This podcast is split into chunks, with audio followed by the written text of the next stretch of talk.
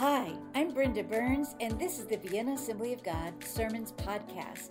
Thank you for listening. It's an honor to share this time with you. Learn more about the ministries of Vienna Assembly of God at viennaag.com. Please leave your comments and reviews on the platform where you're listening. And now for today's message.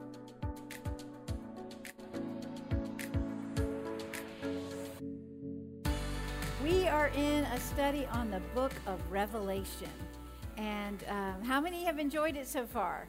Have you been enjoying this? Yeah, yeah, I have too, very much. I, I was reading, um, so during the week, you know, when I'm here by myself, that window over there, the sun shines really nice right there. And so one one day during my reading, I was just sitting there, and I, I just had me a glory time here in the sanctuary studying this. So I I'm looking, I am enjoying it and looking forward to as we keep moving through.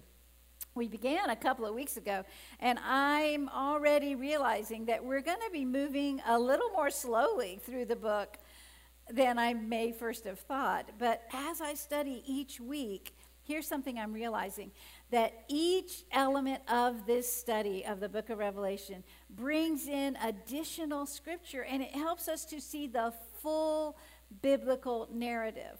So I'm not feeling that we're going to get a cooped up feeling um, like we're stuck in Revelation. I think it's going to be expansive and, and it's solidifying of our faith as we continue to see Jesus revealed. So we have a lot to cover today. I want to remind you if you need to catch up, um, haven't heard the previous messages, that they're available um, on Apple Podcast and at our website. So Revelation promises a blessing to the one who reads it aloud and to those listening to it being read. So, so far, we have read the opening chapter and then the first of the seven oracles to the seven churches in Asia. Today we're going to read two more of those oracles, and they are in Revelation chapter 2, beginning at verse 8. I'm going to read the oracle to the church in Smyrna, and then share a little bit about that, and then read the next one. So, beginning at Revelation 2, verse 8. Write this letter to the angel of the church in Smyrna. This is the message from the one who is the first and the last, who was dead but is now alive. I know about your suffering and your poverty, but you are rich. I know the blasphemy of those opposing you. They say they are Jews, but they are not, because their synagogue belongs to Satan. Don't be afraid of what you are about to suffer. The devil will throw some of you into prison to test you. You will suffer for 10 days. But if you remain faithful, even when facing death, I will give you the crown of life. Anyone with ears to hear must listen to the Spirit and understand what he is saying to the churches. Whoever is victorious will not be harmed by the second death. This is the word of the Lord. So, Smyrna was a beautiful and prosperous city. It was modern, it is modern day Izmir in Turkey. It was a harbor town about 35 miles north of Ephesus and it was nicknamed the Jewel of Asia. It was one of the few planned cities of antiquity.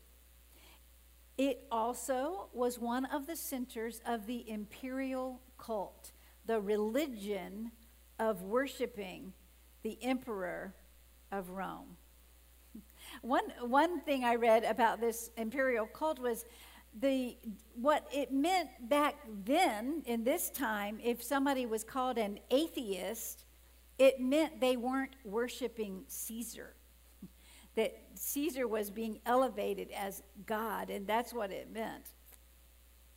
Well jesus identifies himself here as the first and the last and he who was dead but is now alive. If you remember the vision that John had in the first chapter of Revelation of all the amazing uh, things about Jesus, now in these oracles, he takes one of those things and pulls it out and, and uses it in each specific message to the church. And, and in this church, the one that he is saying, I see your suffering. I know about your poverty. I know that you are going to face more death. He says, I am the first and the last, the one who was dead but is now alive. Now, this word for poverty it indicates an extreme poverty, desperately poor, even though they're in the middle of this prosperous, beautiful city. So, why were these followers of Jesus so stricken with poverty? Well, one reason is because of their separation from worshiping Caesar. This kept them from participating in any of the guilds. They were basically unable to make a living. In addition, the Jews in this city were bringing accusations and opposition to the church. So, in this passage, they're called the synagogue of Satan. And the reason for that is because they were participating in what the devil does, which is accusing God's people.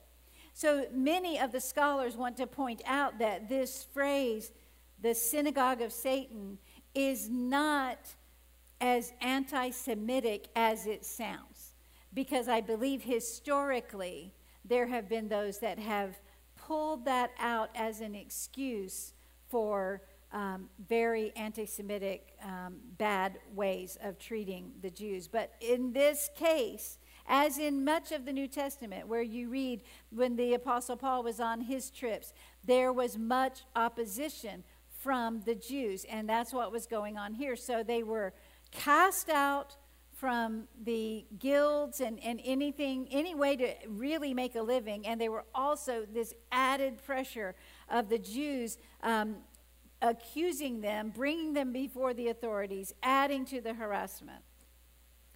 But here's the thing Jesus has no words of admonition or rebuke for this church. There are seven oracles, and only two of the churches does he only have good things to say to them? He does not rebuke them for anything, he's not chastising them. He is encouraging them while also acknowledging that they're going to continue to suffer. The statement, you will suffer for 10 days, has been taken to mean for a limited amount of time. But it's still going to go on. He encourages them to remain faithful, even when facing death. And he's reminded them that he is the resurrected one, the one who was dead but is now alive. He's promising them he's with them through all of their suffering. And friends, he is with you through all of your suffering. He is with you. But I do wonder who wants to sign up to join the church at Smyrna? I mean, it's pretty simple, right? You get to be poor, like truly dirt poor. Uh, you get to suffer. Uh, some of you get to go to prison. Some of you will face death. And you get to be blasphemed and opposed. This is not the kind of thing that we think of putting on our website to invite others to join us here in church, you know? It's not in any church growth manuals. This isn't what is encouraged in order to be relevant to our community. I don't know if you've noticed, but we live in a beautiful, prosperous place as well. So imagine a young person who has grown up in Smyrna they are living a comfortable, prosperous life in a beautiful and esteemed city. They have a promising future as part of one of the guilds, and they live in relative freedom. I mean, all they have to actually do is just give homage and worship to the emperor. But then they can live the rest of life unharassed. One day, they meet a member of the church at Smyrna. Now, what would this poverty stricken outcast possibly have to offer this up and coming young person?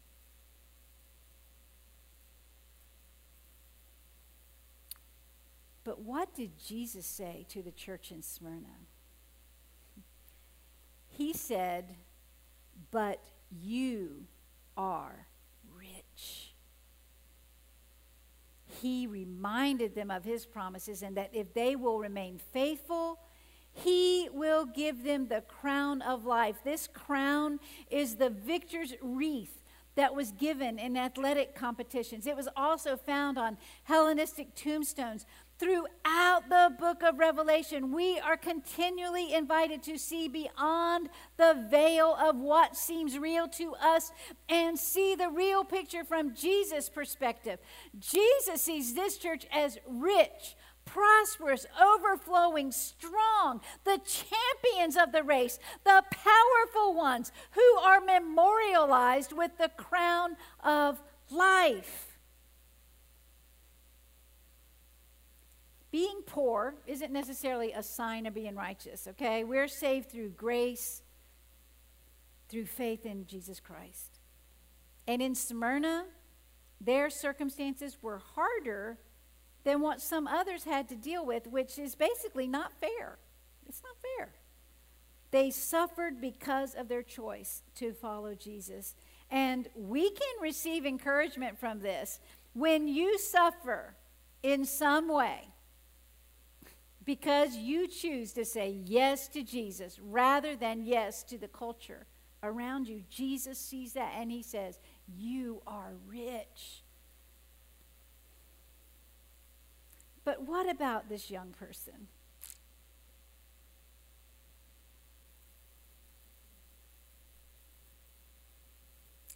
Think about his meeting with one of the church members of Smyrna. Here's the revelation for us to grasp is which one of those people in that conversation is the rich one? And which one is living in abject poverty? An interesting thing to keep in mind about this book of Revelation is that every church was reading every oracle.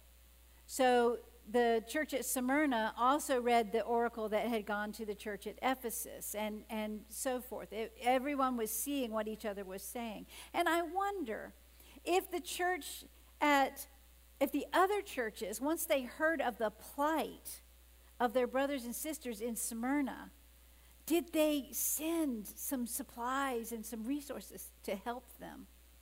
This is what we do when we learn of needs.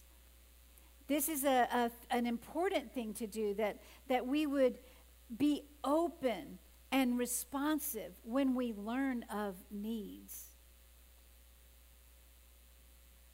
But in this conversation between the which one was rich and which one was poor, Jesus said his follower is the one that is rich and to accept that. If in fact the one with the true riches would turn a blind eye to the poverty of the one who doesn't know Jesus, then how is that any different than turning a blind eye and not caring for the poor? Yep, there's going to be suffering. Yep, you're going to face rejection and opposition, and Jesus never once promised it would be easy. I dare you to find the verse where Jesus said, It's easy. It's not there. But he did say he would always be with us. And when we meet someone or we know someone that needs the hope of Jesus, let's don't be stingy with the good news. We are rich. We are rich in God. Let us be willing to invite them into our church family and to learn of Jesus. We may not be rich like what Northern Virginia defines as rich. But my friends, you are rich, and we have the love of God, and you have people in your life that need to receive that love. So, this isn't about being a big church. This is about kindling your first love, like we talked about last week, and letting go of the world's affections. This is about looking forward to Jesus coming to us and saying, I see you. Hmm. I know your works.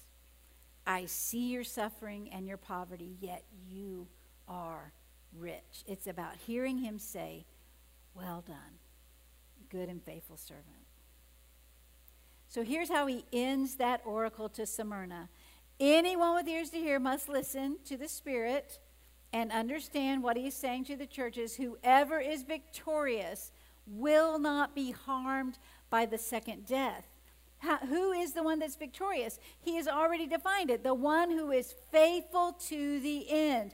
This is the persistent message of Revelation to don't give up, to keep holding on, to persevere in faith. The promise is strong, it is powerful, it should steel us for the task. You will not be harmed by the second death. There is more to this life than just what you see, and Jesus' revelation is reminding us of this. Amen. Amen. All right, going to read the next oracle and just talk through that a moment, and then we'll be done. This is starting at verse 12, and this is the message to the church in Pergamum.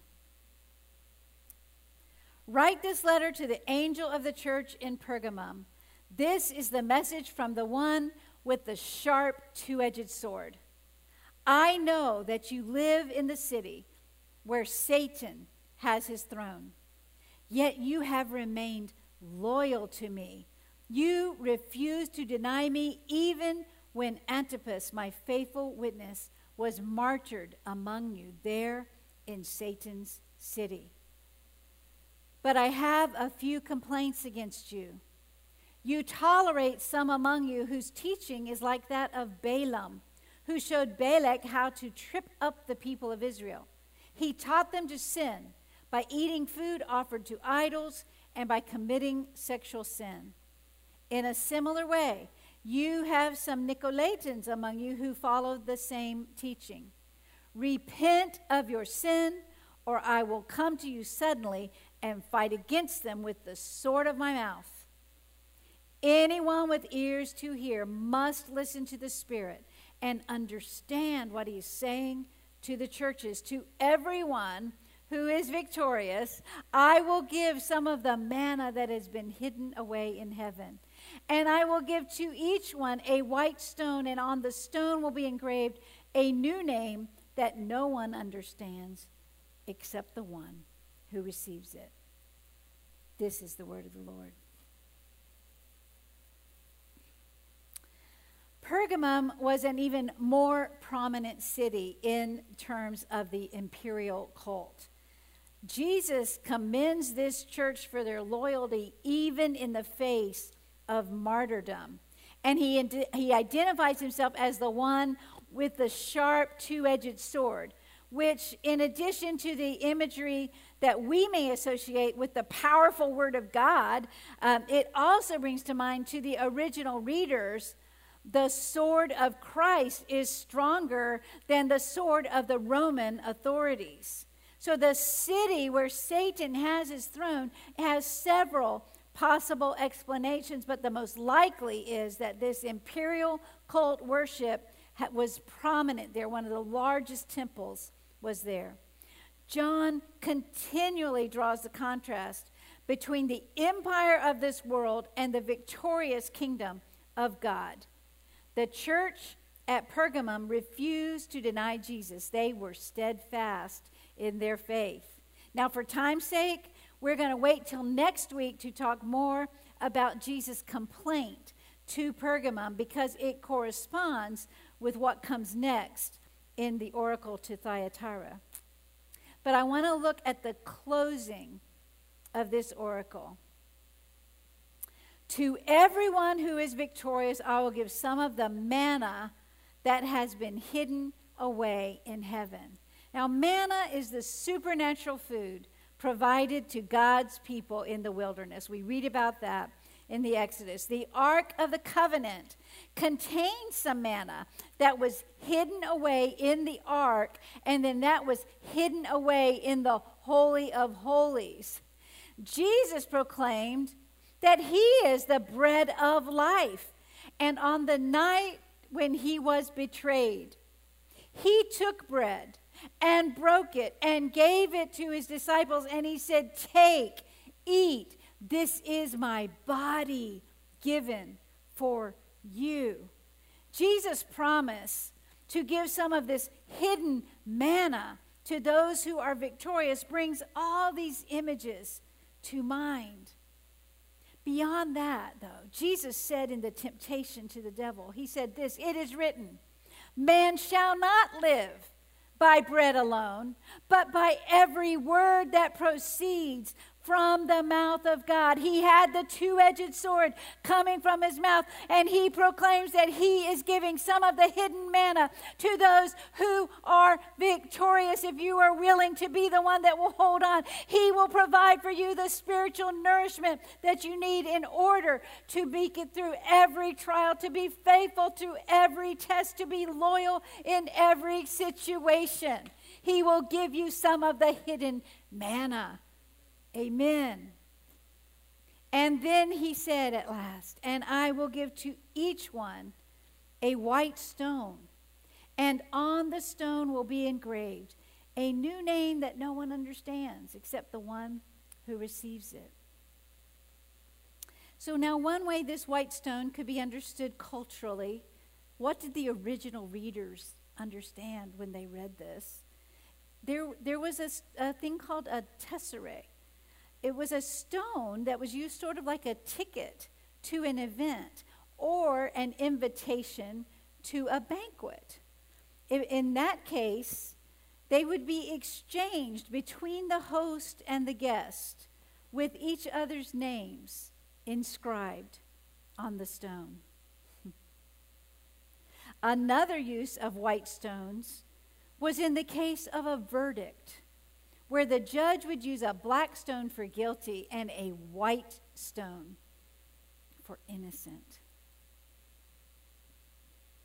I think of Jesus giving you that white stone that declares you innocent, free, a new creation. He's written a name on it, something that means something special to you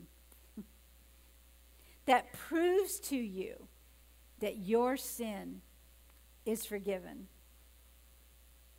When I was meditating on this, I was reminded of the time when a group of a religious people dragged a woman in front of Jesus. She had been caught in the act of adultery. They intended to trap Jesus, demanding that he make a judgment in the case he said, Let him who is without sin cast the first stone. And then he kneeled down on, started writing on the ground. The gospel writer does not tell us what he wrote, but when he stood back up, the accusers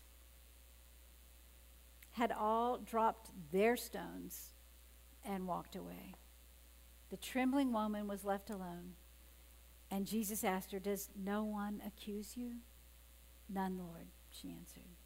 Jesus said, Neither do I. Go and sin no more. Jesus has promised He's going to give us a white stone with a new name written on it. And he, by giving his own body, has declared us innocent if we will by faith receive the gift that he has given to us. The resurrected Christ has offered to give us the hidden manna from heaven, the white stone with a new name. And even in the text of the complaint that he brought to this church, he offered them repentance. He's always trying to make a way. Do you come here today in need of repentance? I just want to say, Jesus does not despise you. Jesus does not look for ways to shame you. He already knows you. He already knows what has been done. But He is here to offer His grace and His mercy and His redemption and a white stone that says innocent, not guilty. He loves you. He calls you to himself. And he offers freedom, riches beyond what the world can offer. Can't be measured according to the way the world would measure it. It might be a hard road. Not all of the churches had the hard road that Smyrna had, but they did. But if we will be faithful to the end, whichever path God has called us to, we will receive the crown of life. Let's pray. Hmm.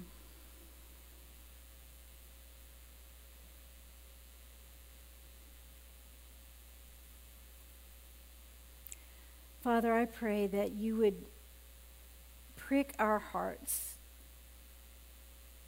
to not be those that turn a blind eye to the poverty in our world.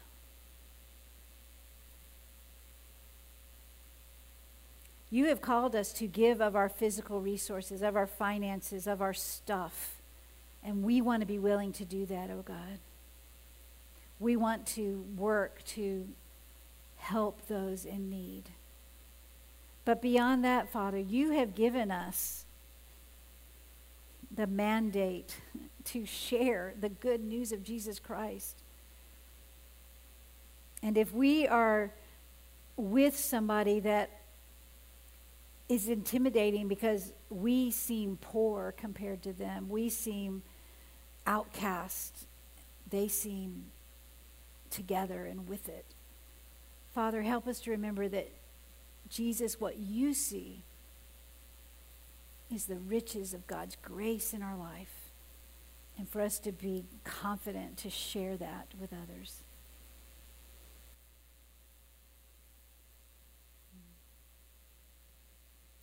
There's anyone listening that needs to say yes to that grace, I want to invite you to do that today. The scripture says today is the day of salvation. So that means today, whatever today is, whatever the moment is that you're hearing this and you're saying, I want that relationship with Jesus. I want to receive that freedom, that innocence that he offers to overcome. I want to offer that to you today. It's, the scripture just says it is a matter of calling on the name of the Lord. Everyone who calls on the name of the Lord will be saved. That is the beauty of it and the puzzle of it all. How can it be that simple? Because Jesus has offered it to us. So I invite you to just do that. Call on the name of the Lord. In Jesus' name, Lord, I receive the salvation gift. I want to be free. I choose to follow you, Jesus. I choose to follow you.